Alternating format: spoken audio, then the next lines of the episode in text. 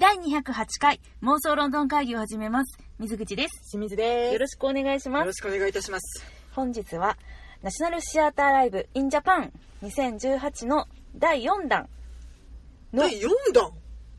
うん、4弾。ああ、そうか。あのーあれやから、アメリカン、じゃあ、エンジェルス・イン・アメリカが、1と数えてね。は1、前後編あったけどうん1、。となると第4弾。として外と、進んでなかった。おかしい。イエルマはい。の上映がございましたが、その感想、レビューをお届けしたいと思います。はい。はい。もう両方見たからね。見ました私たち。はい。もうね、上演も終わってますけれども、はい皆さんこれご覧になりましたかね？特にあの、関西地方、ちょっと関東の方はどうかわかんないんですけど、うん私本当は見に行こうと思ってた日にうん台風が来るっていうので、あの、ええ同じでございます。ね、映画館があの閉鎖しちゃったので閉館しちゃったので、うんあ行けないってなってしかもこれ平日はさお昼間しかやってなくそうて。だからちょっと行きにくいよね。お勤めされてる方にはすごく行きにくい作品だったのではないかなと思うんですけれども、まあ、なんとかかいくぐって2人とも見れましたので。はい私は見てまいりましたはい。がこれ本当にめちゃくちゃ私は良かったなと思って面白かった。私は特に演出面が面白いなと思いながら見ておりましたが。いや本当これねえっと、まあ、どういう作品かというと、はいまあ、ここ手元にパンフレットがありますのでこちらを元にご紹介させていただきますと。はいえっとロンドンのですね人気劇場のヤングビッグシアターの、えー話題作うん。うん。でございますね。えっと、2017年の8月31日が収録日ということでね、はい。ヤングビッグシアターね、えっと、2015年のあの欲望という名の電車だったりとか、ナショナルシアターライブで言うとね、あと2016年の橋からの眺め。うん。などもこのヤングビッグシアターで上演されてて、割とその、うんと、演出面だったりとかうん。において、あとまあ役者の面だったりとかにもおいて実験的なチャレンジングだね。そうチャレンジングな劇場だなという印象があります。なんていうかケレン味あふれるセットを組むことを得意としていそうな感じね。あそうねそうね、うん。もうなんかね尖ってんねああ。んめっちゃ尖った劇場っていう風にちょっと思っていただきたいなと思うんですけど、うん。このイエルマはあのスペインはい。を代表する詩人で劇作家のうん。フェデリコ・ガルシア・ロルカさんうん聞いたことあるようなないようなだ私は全然申し訳ありません。うん。存じ上げませんでしたが、うん。えー彼がですね彼で合ってるのかなそれすらちょっとすいません。分かってないんですけど合ってる。のかな。大丈夫。1934年に発表した曲、これをですねはい。オーストラリア出身の、うん。えー新進気鋭の新進でもないな。気鋭のサイモン・ストーンさんがはい。本案して演出をされたということ、うんでですねもともとはこれはあの、まあ、1934年スペインでの戯曲ということで、うん。アンダルシアグラナダの地方のね閉鎖的な村社会で不妊あの赤ちゃんを妊娠することができない、うん。不妊に悩む主人公はい。のイエルマさん。うん。これ、えっと、不毛っていうを意味する名前だそうでいやあ。えらい名前だなとびっくりなんですけど、うん、えっと英語で何ババロンかな？バロン。イコールバロン英語でバロンみたいな感じらしくってあそれを引いてみるとうん。不毛だけではなくやっぱり不妊とあかいそういろいろそういうう意味もあるみたい。なるほどね。うん。まあでもね名前でさなかなかそんな名前なくない？どんな名前やねんってちょっと思うんですけれども。不幸子ちゃんみたいな感じになっちゃうよね。そんな感じやね、うん。そんな感じね。なんか呪い子ちゃんとかね、うん。わからんけど、うん、そのイエルマさんが、うん。あのその不妊によって思い詰めてうん。精神に異常をきたしていく様を描いた物語、うん。これをですね今回、えー舞台を現代のロンドンに置き換えて、うん。もう本当に、えっと、びっくりするほどこう見ながら最初にねあのインタビューが入っててあの恒例のね。そう恒例のインタビュー、うん。あのいきなり演出家のインタビューネタばらしから始まるっていうあのナショナル シアターライブ恒例なんですけど今回はもうそれがあったおかげでああスペインのお話でしかも割と前に書かれたものをうん。本案したんだなっていうのを分かっていながら見始めたんだけど、うん。見ていく中でえこれどこが昔のスペインの話なんていうぐらい、うん。もうまるっきり現代ロンドンのその抱えている問題だったりとか、うん。もう彼らの本当に生き生きとした姿が生き生きとしたって言ったら失礼かな。あんまりちょっとキラキラはしてないんだけど してなかったね。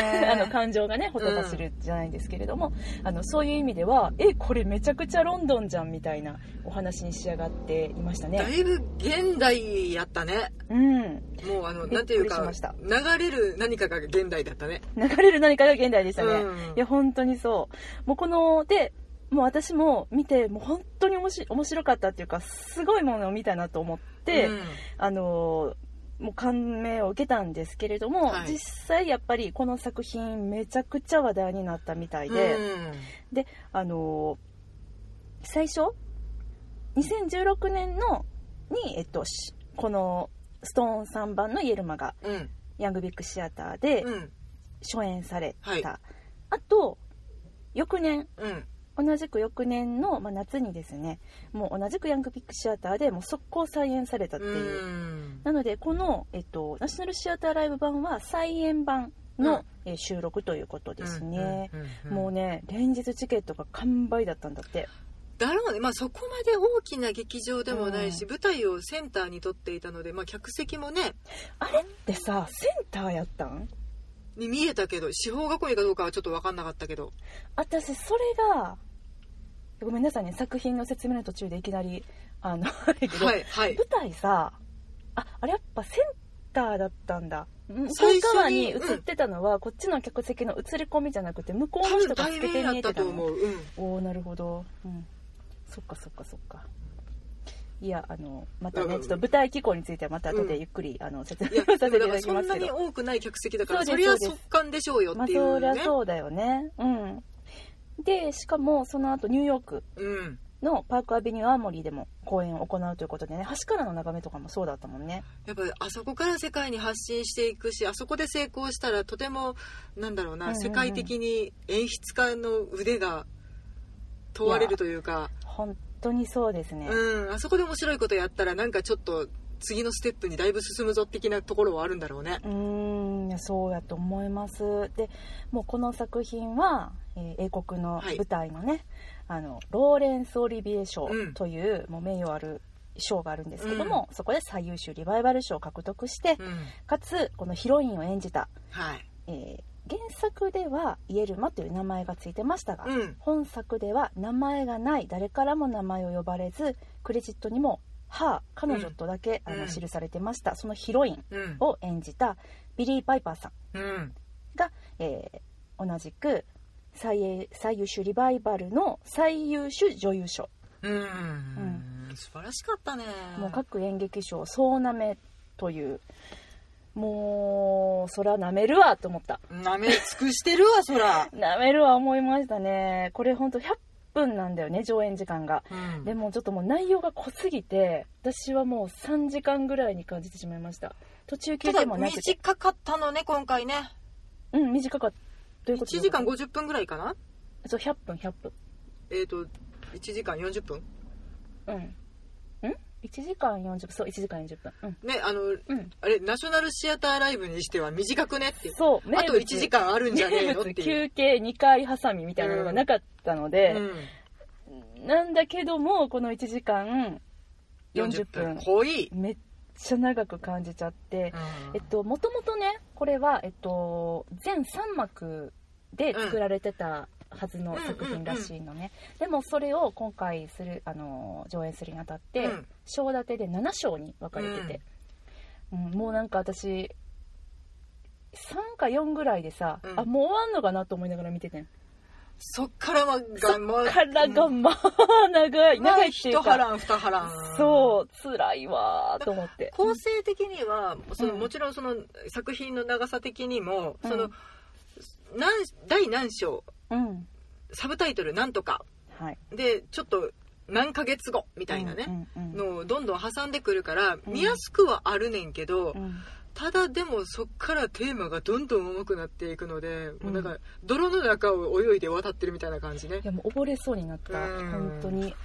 でもねあのちらっとさっきも話しましたけど、はい。もう本当に尖っててシャープな演出で、うん。というのもあのなんかね、うんと、そういう意味では私もね2年前のマフタで、うんうん。あの第1位にさせていただきました、あの橋からの眺めの、えーっとあれイボバンホーベさん。イボバンホーベさん、うん。イボバンホーベさんのちょっとなんか。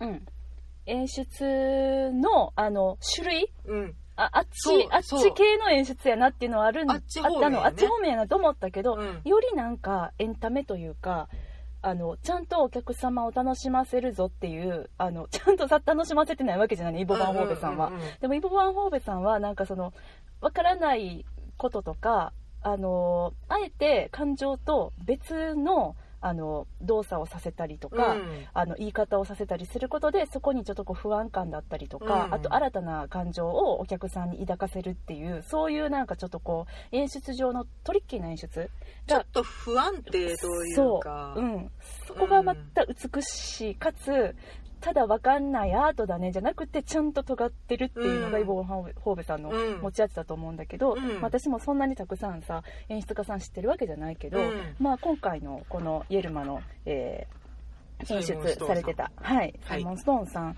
はそんちワールドの人やなって思いながらも、うん。うん。でもなんかその演出を演出と感じさせないで、うん。ちゃんと物語の筋を私たちに追わせてくれる、うん。なんか物語に入り込ませてくれるよりキャラクターに寄り添ったうん。演出をされる方だなって思いました、しんちゃんどう？なんだろうな。ただね、もうあこれってネタバレって言わなくあのナショナルシアターライブは、はい。い、つもネタバレです。はい、はい。で今回はあの前後編に分けたりしません、はい。もうあの今のあらすじが全てです。そうです、はい。不妊に悩む、えー女性。彼女女性のお話です、はい。2行、うん、以上ということなのでもう、うんあのこのまま突っ走りますね、はい、いやなんかイヴ・バンホーベさんうのん。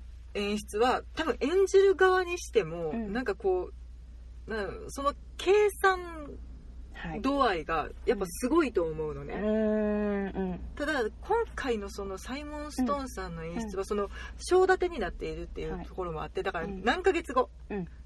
でこのストーリーがある、うん。それが絶頂に達した瞬間にバンって暗転、うんま、セット転うん換含めた暗転がしばらく続いた後でまた何ヶ月後さ、えっと、争いの最中から始まりうん。そこからまたなんか下がってから上がったところでまたバンと 暗転で切れるみたいなのでいやこれ一番酷なことしてんなっていう。確かにそう。感情がつながらないよね。どっちかというとあの、ま、たくさん見てないです。全く見てないですよ、うん。2本ぐらいしか見てないですよ、うん。イボ・バンホーベさんはすいませんつい比べてしまってるんですけど、うん。比べなんとなく私も比べてた、うん、あの彼はどっちかというとその、えっと、あからさまな、えー暗転はうん。そんな入んない、っていうか入んないね。ほとんど入らない。入らなかったんじゃないかな、うん、シームレスな感じでそうだね。ずっと行くっていう、だからこっちもあの緊張が途切れない、うんうんあのどちらかというと暗転はあまりない方があのお芝居を見せるという上では、うん。そのこちらの気持ちも切れないし、うん。演者の気持ちも切れないのでそのいかに暗転を少なくするかっていうのが演出家の腕の見せ所だったりするところもあるんだまあよね。現代、特に顕著かな。うん、そうだね、うん。でも今回のあのサイモン・ストーンさんは、うん。もうもちろんそれを分かってる上で、うん。あえてこの物語にもう本当に何十回やったのってぐらいの暗転ね、うん。を差し込むことによって、うん。そのえっと最初は私たち観客も、うん。えあれ？あまた暗転になって次のシーンになっちゃった。あれ？これいつ？みたいな感じで、うんうんうん。最初はちょっとあのついていくのに必死なんだけど、うん。もう進むにつれてそのどんどんどんどんえ次どうなんの？次どうなんの？っていううん。そのいつの間にかついていけるようになってた。かつその間間のシーンをもう暗転によってバンぶった切ることで、うん。えっと、ともすれば本当に重く暗いお話なので、うん。もうめっちゃ辛くなっちゃうところをそこでちょっと一旦息もつかせてもらえうん。かつなんかちょっと新しい気持ちでまた見始めることができるっていうあれ続いてたら多分ね、こっちも吐きそうになってるよねって。あとまあうんだからその音楽の使い方とかも、はい。イブ・マンホーベさんはもう不穏な音をずーっと流していて、どんどんそれが緊張感を高めていってみたいな使い方をされていたけれど、うん今回そのサイモン・ストーンさんはうん。劇中に音楽は一切流れないのね。効果音もなかったかな、うん。でその暗転になってる間に印象的な音楽をガツンと流すっていう。そうだね割とメッセージ性の強い曲がまた流れるね、なんか、えーと、和声だけの、うん、ハーモニーだけのなんか、うん、なんていうんだホーリーな曲。賛美歌でもないし、うんうん、なんかちゃんとでもないしみたいな感じのやつをかけてたかと思うと最後の方はもうなんかすっげえテクテクした感じのね、あテクテクね、うん、テクノな感じの、ね、な感じね、ビートが効いたやつね、をかけてみたり、そこでなんかあのぶった切る緊張感みたいな。うん、そうやね。あとなんか今のシーンの意味合いと次のシーンをその音楽がつなぐから、うん、なんかホーリーな曲が流れたと、うん、最初割とそんな感じなんだよね。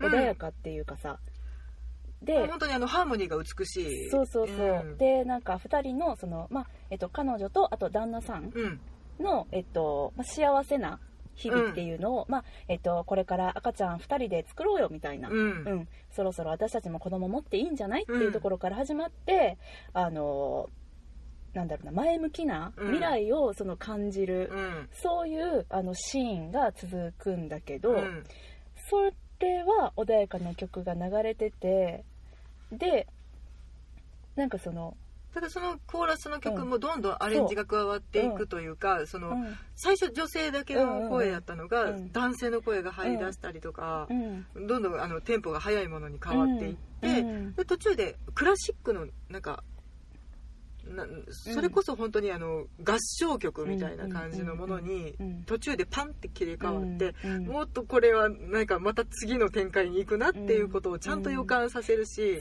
そうね。でそれがまたねなんか全然いい曲やねんけど、すっごいいい曲流れたら、逆に不安になるっていう、うん、めっちゃ怖いよね。そう。えってこの流れでなんでそんないい曲流れるの、ってなったら次のシーンでは私はあのうまいなと思ったけど、うん、えっと、ずっとその不妊に悩んでる、うん、えっと、この彼女は32歳か3歳ぐらいから子供を希望し始めて、結局この物語の終わりでは40歳ぐらいになったよね。途中2年飛んで1年飛んでみたいな感じだったからね、そう。何歳なのかなって考えたんだけどあのその、えっと、間に、彼女にはお姉さんがいて、うん、でお姉さんは実はもう旦那さんとの子供なんか欲しくもない、うん、あんなろくでもない男の子供っていう風に思ってたんだけれども、うん、もう本当にあの運命のいたずらか、彼女には赤ちゃんができるんだよね、で赤ちゃんできたってなってででもその時はまだ笑って、あ私も赤ちゃん頑張ろうみたいな風に言えてるんだけれども、まあ、その話がずっと続いていってまだできないってなって。、うん、そっから10ヶ月後っていうテロップが入って、バンって次のシーンでは11ヶ月後やったか11ヶ月後か、うん、11ヶ月後、うん、次のシーンではめっちゃ笑顔で、赤ちゃんを抱いてる彼女と、あと旦那さんのリビングでくつろいでるシーンっていうのが、もう素敵な音楽とともに流れるんだよね、まあまあ、舞台の嘘にしてもちょっと子供大きいなって思ったよねでもね、本当にこれは、これまたちょっとすごいなと思ったけど、要は、よくあの月齢の子供連れてきたよね。などなたかスタッフさんのお子さんだったのかね。うん、また、まあ、いい子なのよ。そう、泣かないの。なんかニコニコしてたよね。そう。かわいい。めっちゃかわいい男の子。あれ、首も座って3ヶ月、4ヶ月ぐらいの感じ。半年ぐらい経ってたってたかな。まあ、でもとにかく生まれたてじゃないなみたいな声にはね。うんうん、でも、まあ、舞台はさ、うん、舞台を嘘もあるじゃない、いや無理やで、ね、うん、って思ったしえ、うん、どっちってなって、ね。あれもドキッとするよね。そう。しかもあのちょっと話飛ぶけど舞台のセットをね、そうなんです。この話し忘れてた。うん、あのその、さっき言ってるその暗転の間に、もうガラッと全て入れ替えるっていうことをす。ごく頻繁にやっていて、ただそれまで2人の生活で、まあ、妊活頑張ろうみたいなことを言ってる時は、とてもそうそう妊活妊活。それが出てこんかって。あそういう、探してたの？そう。何やったっけ？と思って。子供を授かるんなんだっけ？みたいなそうだからどちらかというと無機質な、現代的な部屋に住んでいる2人だったのにそう。これねごめんまたちょっと遮っちゃっていい、舞台の、えっと、気候をちょっとお伝えしておくと、今回なんか話飛びまくってるうちら。いや大丈夫。戻るから戻るから。うん。えっと私はちょっとどっちか分かんなかったんだけど、うん、しんちゃんのあの受け取った感じであると、うん、あのおそらくは、えっと、センターステージえーと、客席が対面式に見えたんだけどな、うん、私は、うん、そうそう。ちょっとそれがねごめんなさい。分かんないんだけど私は分かんなかったのね、なんだけど、えっと、その舞台の、えっと、四方をアクリルの板が囲っていて、透明の板がその客席と舞台の間に立ってるんですね、でだから箱庭みたいな感じ、うんうん、ね。もう箱庭だねあれね。箱庭だね、うん、もう劇場に箱庭作っちゃったみたいな、うん、で最初はその透明の板あのアクリルのあの箱の中に、何にもない全く何もないあのふかふかのカーペットだけ絨毯が引いてあって、あとはもうお酒の瓶と,、えーと、ピザの箱だけ、っていうのでもうそのシンプルな状態。でしかもあの劇場もそんな大きくないから、うん、割と小さな本当にあの一部屋って感じに、うん、もう2人の、えっとまあ、奥さんと旦那さんがいてっていう状態のね、うん、うん、それから、えっと、このこれも不思議なんだからね。暗転中にね、そのしんちゃんさっき言ってくれたけれども、ね、これあのこういうのだよっていうのが皆さんのイメージできたかと思いますが、うん、そこからしんちゃんのお話に戻すと転換していくんだよね。そう。でなんか一回だけ舞台の嘘で、うん、街街灯みたいな2人とも靴履いていて道ですれ違うみたいなシーンは挟んでたけどあうん、あとはもうほぼほぼ部屋の中で話が進んでいく、で2人のお家の1部屋で話が進んでいくっ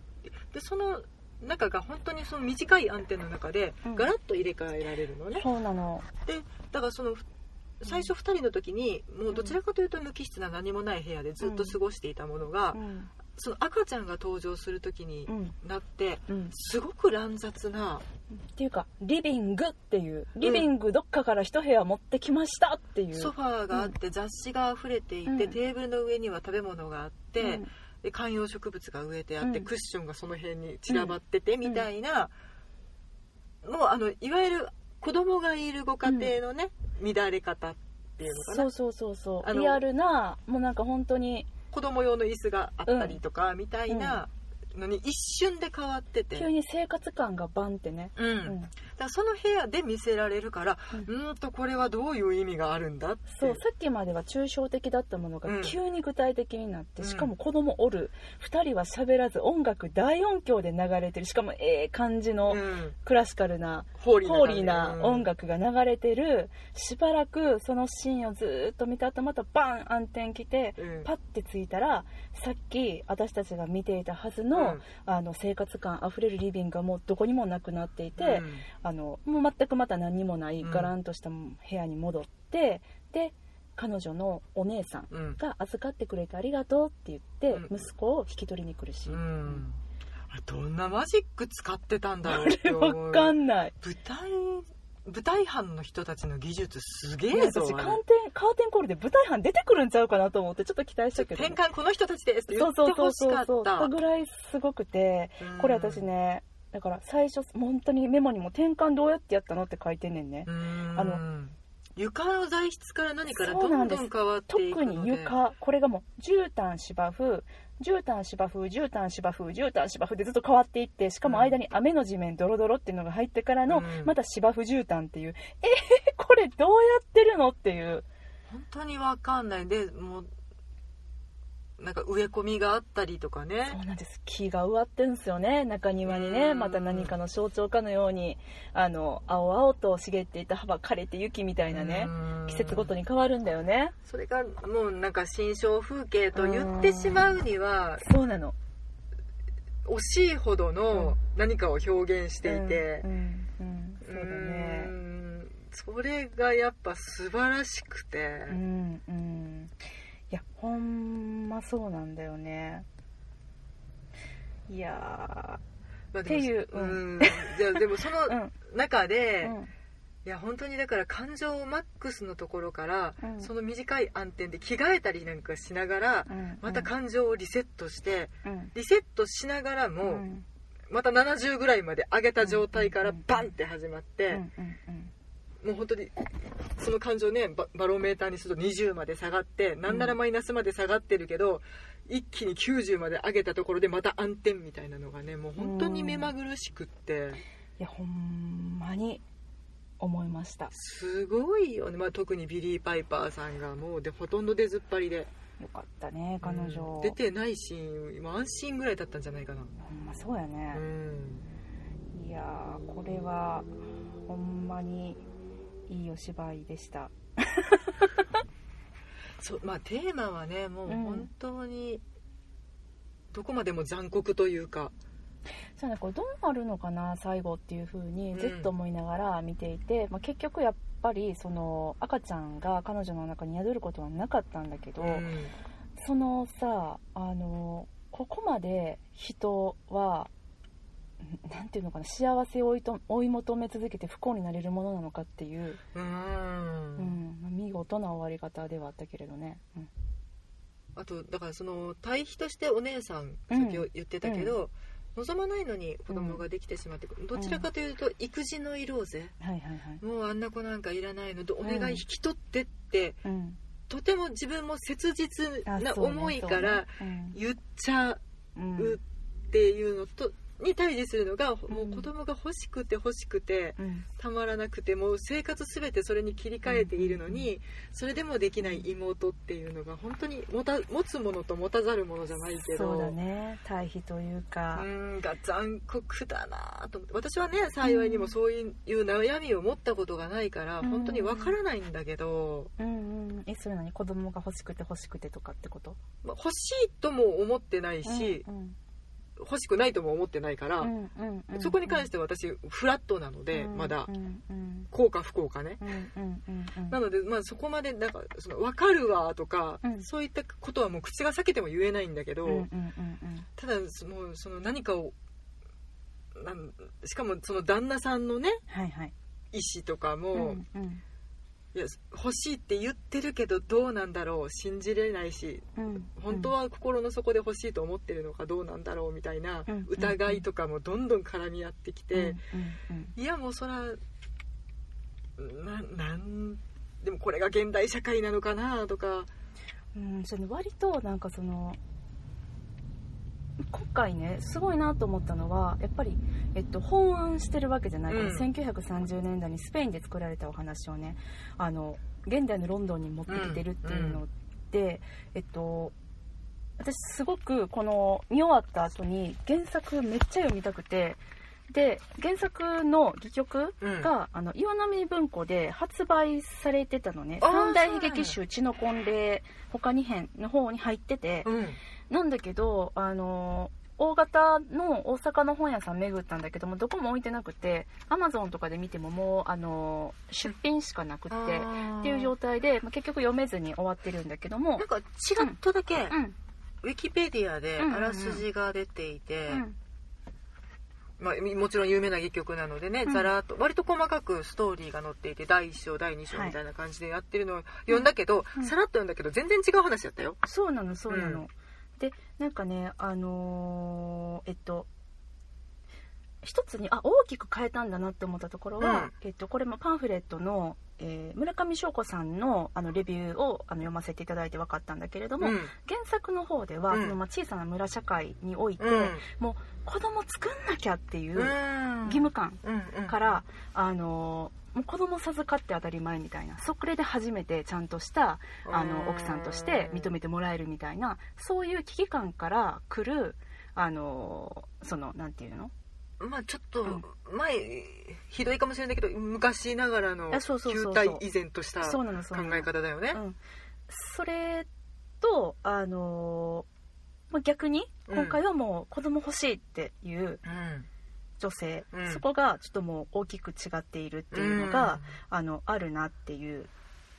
うんそうやね。まあだからその生きる土地によってもその考え方っていうのはやっぱり変わるんだろうし、うん、でしかもこの彼女がねちょっとすごくリアルだなと思ったのはあの20代の時には実際、えっと、別の恋人との子供を一旦お腹に宿しておきながら、うん、その頃はまだ産む時じゃないからっていうので、中絶してるんだよね、うん、で32歳3歳になって、あの別の人とあのパートナーとなって、あの妊活始めようってなってからはもう本当に子供ができないっていうので、その自分自身のこれまで取ってきた行動だったりとか行いだったりとか、タイミングっていうのも間違ってたんじゃないだろうかっていう、すごいそういう葛藤だったりとかなんかそういう時に考えれそうなことが全て彼女に降りかかってくるのよね。やっぱりそのお姉さんの妊娠とかがプレッシャーになってるんじゃないかとか昔の中絶が影響してるんじゃないかとか例えば、えーと、もう一人出てくるお母様お母さん。ね、うん、が、あまり子供好きじゃない学者肌な方、教授か何かなかな、でえっと、ハグをしてくれなかった、うん、みたいな。自分が愛されてなかったって思って、うん、1回だけハグしてもらった時に、うん、なんて気持ちがいいんだろうって思ったけど、うん、その1回だけだったじゃない、みたいな会話をしてて。だからそのそこの母と子の関係性も、やっぱりちょっとなんか影響あるんじゃないの？みたいなのが、全て結局まあ、思い過ごしだとは思うんだけど彼女の身の上にどんどん降りかかっていって、うん、彼女が勝手に勝手にかな、うん、なんかどんどん不幸スパイラル作り上げていくというか、うん、巻き込まれていくというか。うんそっかそっか。うんうんうんうん、という気がちょっとした私は。うんそうねなんかねそういうやっぱり私はこういうふうに思ったよとか、うん、いやでも彼女はこうすべきだったんじゃない的な議論がやっぱりすごくこのお芝居を見た後、うん、でもあの巻き起こったっていうか、見終わった人たちの間でね、でももう夫婦とかで見に行ったらもう本当にこれこれでこれを見てあのちゃんと議論のできる夫婦って本当素晴らしい夫婦だろうなと思う、ね、それだよねねそうそうすごい思って。で私はもうこの、えっと、村上翔子さんも書かれてるんですけど、うん、このねなんか日本に比べたらもうロンドンとかってすっごいなんかそういう子供を持つ持たないとか、うん、そのえっと、パートナーとの生き方とかっていうのに、選択肢が日本よりもめちゃくちゃ多いっていうイメージあって、あったよね。ね、あるよね。だって同性婚とかやってさ。やし、まあ、パートナー制度というか、なんていうんですかね結婚しない生き方もとても広くなって。そう。この、えっと、作中の彼女と旦那さんも、まあ、旦那さんっていう言い方してますけど、うん、途中まではパートナーとして、うん、あの結婚はしてなかったんだよね、うん、でも途中で結婚するっていう、まあ、それもなんか一つの区切りじゃないけど、その妊活うまくいってなくって。うん、なんか結婚してみようみたいになったのかな、どうなのかなとかすごくなんかあの想像が膨らむところではあったんだけれども、でもその途中で旦那さんがね、うん、あの養子縁組とかみたいなことも言ってたじゃない、うん、それもきっと彼女の負担とか心のあのストレスを、まあ、軽くしようじゃないけど、っていう風に言ったんじゃないかなって思うんだけど、でももう他人の子供なんか抱いたら手が凍るみたいな、腕凍るみたいな、うん、言ってたりとかして、もうだからなんかどんどん旦那さんとの気持ちも離れていってるなっていうのも分かるしそのなんかこのめっちゃロンドンの話やのに、うん、あロンドンでもやっぱりこういうことになるんだなって日本にいる私は思ったりした。だって12回だよ体外受精試してでもやっぱできなくてでもあれできない人はできないんだよね。本当に。何年も何年もやってるっていう人私も知り合いにもいるし聞くし、うん、お金もねかかるしね。そう。だってね保険効かないっしょ、うん、保険とかすぐその話しちゃうけど、ロンドンの医療費なんかもバカ高そう、うん、っていうのもあるし、そこでやっぱり、まあ、その結婚してるしてないとかも関係してくるんだろうなとか勝手に想像はしてしまうけれど、そうだね。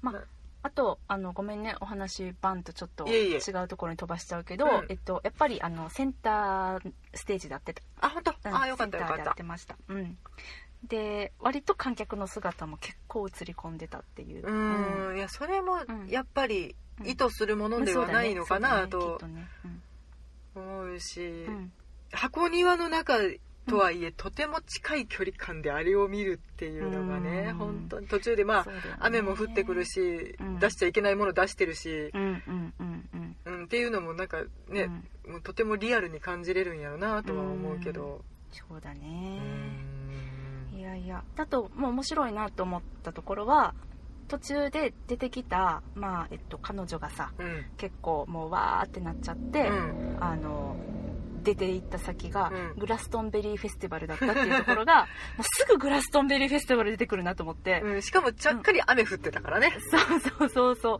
あのえっとキングスマン、うん。ゴールデンサークルで、はい。エグジがあのねスパイ活動のうん。傍ら訪れたうん。音楽フェスの会場って言ったら皆さんお分かりですかね？もしくはブリジット・ジョーンズの日記うん。の、えっと3作目か、かな？ううん。ん、でブリジットさんがあのーダーマーク・ダーシーさんじゃないもう一人のあの 何？人。はい。と出会った場所。うん。うん。まああのフェスって言えば。うん。そうそうそうそう。なんか。世界最大級の音楽祭ですね。でしかもこうワンナイト的なうん。ひと夏の夏なのかなあれ。うん。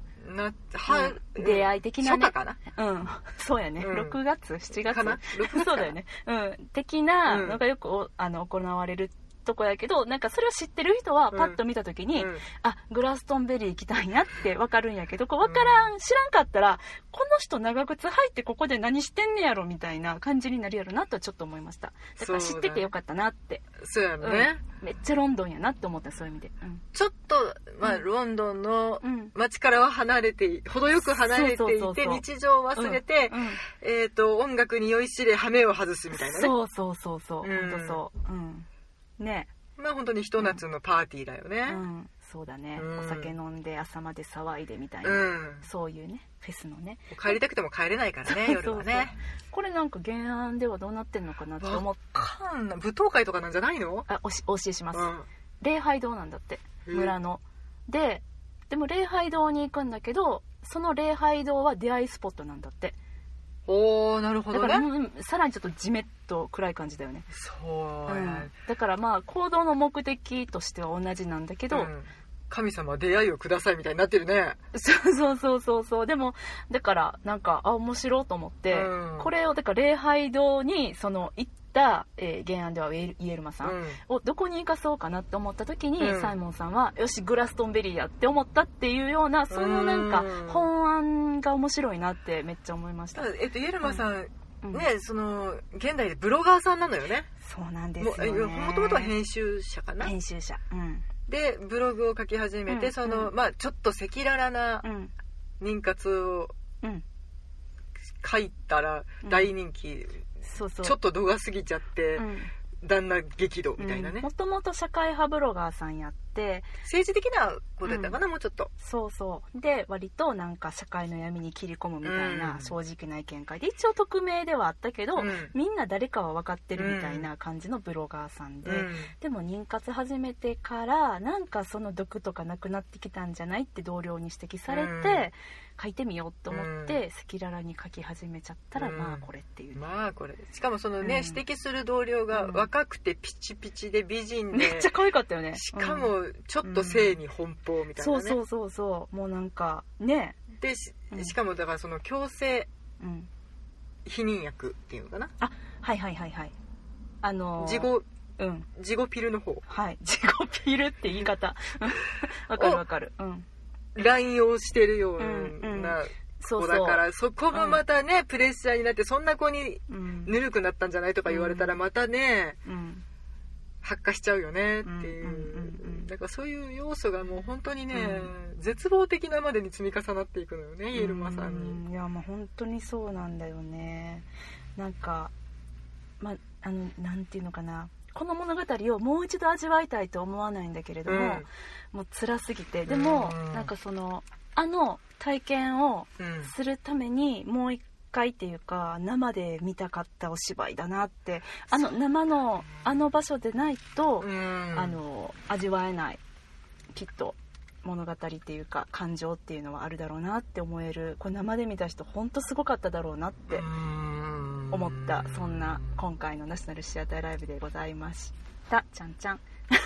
ねちょっと本当にあの、うん。どうやって音が聞こえたんだろうとかいろいろ興味があるのそうやね。マイクはもちろんつけてらっしゃったけど、マイクやろうけどねうん、あうん。の普通にワイヤレスをつけてたけどそれがどういう聞こえ方をスピーカーからしてたんだろうとか、うん。でアクリル板挟んでるのでね、生生声は聞こえにくいのでだね。とかでも雨の音はどうなってたんだろうとか。本、当そうやねちょっと隅々まで見させてみたいな。暗視スコープつけてみたいわちょっとなんかバテン そうそうそう、まあ、ガタンって言っても大丈夫な音をわざわざもう切れ目のない曲をずっとかけてたから音は聞こえへんかったんやろうけど、うん、せーのとか言ってたんかなとか。いやどうやってたんだろうね。本当わかんない。あのだってねアクリルで囲まれてて床まで変えるってさ。だからアクリルのその四方のやつを全部つながってるやつをパコって上に持ち上げて下をズンって、あのなんていうの？ベルトコンベヤー方式みたいに。で次のセット来ましたズンってカポって重ねるぐらいしないと。いやでもそれにしては短いしさ、うん、登場人物もさコロコロ変わるしさ。とりあえずあの人たちが、うん、あのアクリル板を避けて、うん、履けるまでに時間かかると思うんだけどそんなこと待ってられへんやんっていう、このすごい。だからください暗視スコープ。タイムアタックだったよね、全部秒数決まってるのに。すごかったすごかった、うん。そういう意味でもやっぱ、うん、なんかそれをそのトリックを、成立させるその技術の高さっていうのもやっぱすごいなと思う。お金かかってるって思いました。本当に思いました。ヤングビッグ多分こういうことが好きなんだよね。好きやねこうトリッキーなことね。だってさ、うん、橋からの眺め見た時もさ、うん、あの排水口何ってめっちゃ気になるっていうね、うん、うん、あ最後にあこんだけ雨降らすんですねみたいな血の雨が降るとか、そうそうそう。多分その欲望という名の電車、もうなん。かずっと盆の上に回ってたん。だよね盆が回ってて、2階建てのセットが、えっ、とくり回るんだよね。でこっちの、えっと、2階に突き出た通路にこの階段がセットされて降りてくるみたいなことが緻密に計算されていて。いやもう本当ねここでしか言われへんけど、うん、本当にあの某、うん、あの某所東京のね、うん、某所の360度シアターは本当にその精神取り入れてほしいって見に行って心から思いましたね。回しとったらええんちゃうぞっていう本当に、あの、うん、これできるの日本やとあの歌舞伎の方々かドリフの方々だいやもう本当そうだと思います、うん、歌舞伎かドリフか思います、一気に話がこっち側に寄ってきたけど大丈夫かな？大丈夫です、うん、でもねあのそういうめちゃくちゃいい芝居でした。水準高い。高かったわ。いやでもあの、うん、本当に心の底からヤングウィークで見たかったって思うけど、見なくてよかったとも思うあれは辛いな多分あれ2人で見に行っとったら帰りずっと無言やで、うん、しかもさナショナルシアターさ、うん、新しいアイテム投入したの知ってる？メガネ。スカウターみたいな。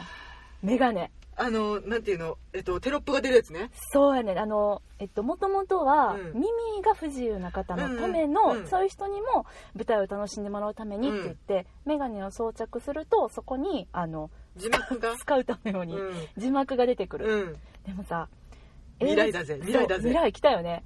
あの英語字幕が多分出るんだと思うんだけど、うん、でも私たちも英語字幕出てくれたらめちゃくちゃいや何もないより全然見もう単語1個分かるだけで、うん、パッてもうそれだけであ今これについて話してんねんなってことが分かるから、うん、あのそれは字幕あるからって全部理解できるわけじゃないけど助けにはなるじゃない、でしかももうゆくゆくは絶対何カ国か選べるようになってるあれ。大変だとは思うんですよ。未来来たわ。でもね、こういう技術待ってた、いや本当そうなの。だから生きやすくなるしより一層もうズンってなれる。こんなイエルマみたいな作品見たら。だからハードル下がるしすごいなと思った。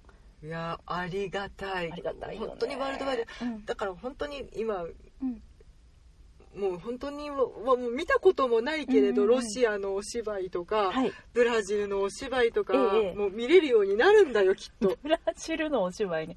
どっから出てきた？あのなんていうの言語が一切理解できない、はいはい、英語やからまだなんとかって思ってるところもあるけれど、ね、いやだってスワヒリ語のお芝居さ、うん、見れないじゃん。分かんないね。でも見れるようになるんだよ。じゃあテルグ語とかも？そうそうだね。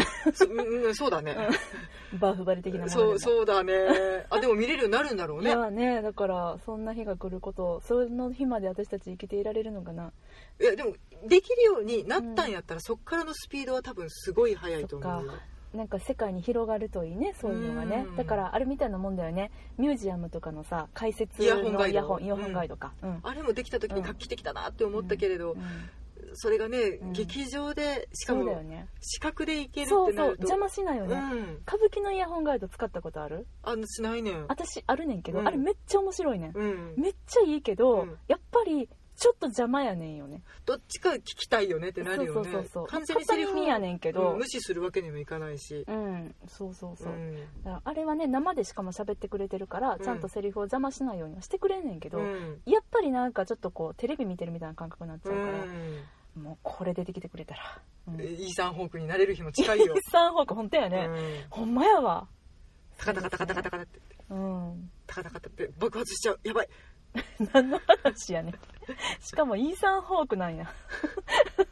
イーサンホーク？あれ？イー誰サンハントじゃない？イー間違えた。サンホークは俳優さん俳優さんやったね。今あれと思ってなんかちゃうななんんかちゃう、うん、ちょっと素直に出てこえへんなと思って。イーサンハントな。ハントさんね。ハントさん、ううんんそうそう。いいよ。あの皆さん「ミッションインポッシブル」面白いから見てね。あ面白かった。最新作も。見た？見た見た。フォールアウト、うん。そうなんで？なんで？見たかったから。珍しいと思った。しそれはショーン・ハリスさんが出てるからだよ。ああよかったね今作のショーン・ハリスさんも。え、うん。しんちゃんさ全部見てんの？えそれ全部ってどういうこと？あミッションインポッシブルシリーズを。一から、うん。見てますよ。あらまあ知らなかったです。あらここで初めて知りました。いや私はもうなんか 何の話をしてんねんって感じですけど、うん。トム・クルーズさんのことはい。ずっとあの嫌いだったんです。アンチだったんですよ。うんでも最近和解して、うん。2年前ぐらいからかなあ和解して。トムすげえなと思って今は超リスペクトしてまたす OK です、うん、そうですね。ありがとうございます、はい そんな感じでじゃあこの後私はしんちゃんにトムのあのおすすめ作品をちょっとうんはいゆっくり聞きたいと思います。はい言いたいと思いますので、はい、ありがとうございます。えちょっと待って最後にごめんごめん。最後に、はい。え次回のナショナルシアタはい。ーだけえっ、とねナショナルシアターライブ。フォリーズ。はい、フォリーズですね。えっと、2018年10月19日、もう今月じゃん。はいそうなの10月19日から25日までですね。イメルダ・スタウントンさん主演。あ、そうです、そうです。はい、ドミニク・クックさん演出です。はい。皆さん、ドミニク・クックさんご存知ですか？妄想ロンドナー的にはですね、はい。あの、ホロークラウンの演出家さんです、ね。あそうね。そうね、はい。そうだわね。ですです。はいなんか。華やかな感じね。ショーガール元ショーガールのお話だったかな？そう、なんか、えっと、閉鎖が決まった劇場に、うん。往年の人気ショーガールたちが、歴代ショーガールたちがねちが集ってみたいな、そういう、ね、私もちょっとストーリーは知らないんですけれども、とことん今地味なとこまで落ちたから派手なとこ行こう そうだね、そうだね。え、うん。これ10月でしょ？10月？もうすぐですよ。これが最後？もう一回あるの？何が？ナショナルシアターライブ2018ジュリアス・シーザーとあとあれがヤング・マルクスがちょっ待ってるよ。と待って、あと3つもあんの？そうだよ。え、じゃあ毎月あるんだ。そうだよ。ヤングマルクスが最後か。て。か12月がなかったから多分11月もすごいやばいな。差し迫ってるような気がするそうですね、うんそうですね。というわけで、ますます盛り上がるナショナルシアターライブ2018。はい、はい皆さん楽しみにしていただきたいなと思います。もちろんレビューりますはい、レベルいますよ。はい。というわけで、妄想ロンドン会議ではお便り募集しております。ハッシュタグ妄想ロンドン会議をつけて、えー、ツイッターやインスタグラムで、えーコメントをいただくか、直接私たちリプライください。はい合ってる？で、うん合ってる あのーメールでのお便りも募集しております、妄想ロンドンアットマーク Gmail.com MOSOLONDON アットマーク Gmail.com までどしどしお寄せくだはい、お便りください。はい疲れたはい、そんなところでございますかね。ちょっと長くなってすみません。はい、ではまた、えー次回お会いしましょう。さよなら。ありがとうございました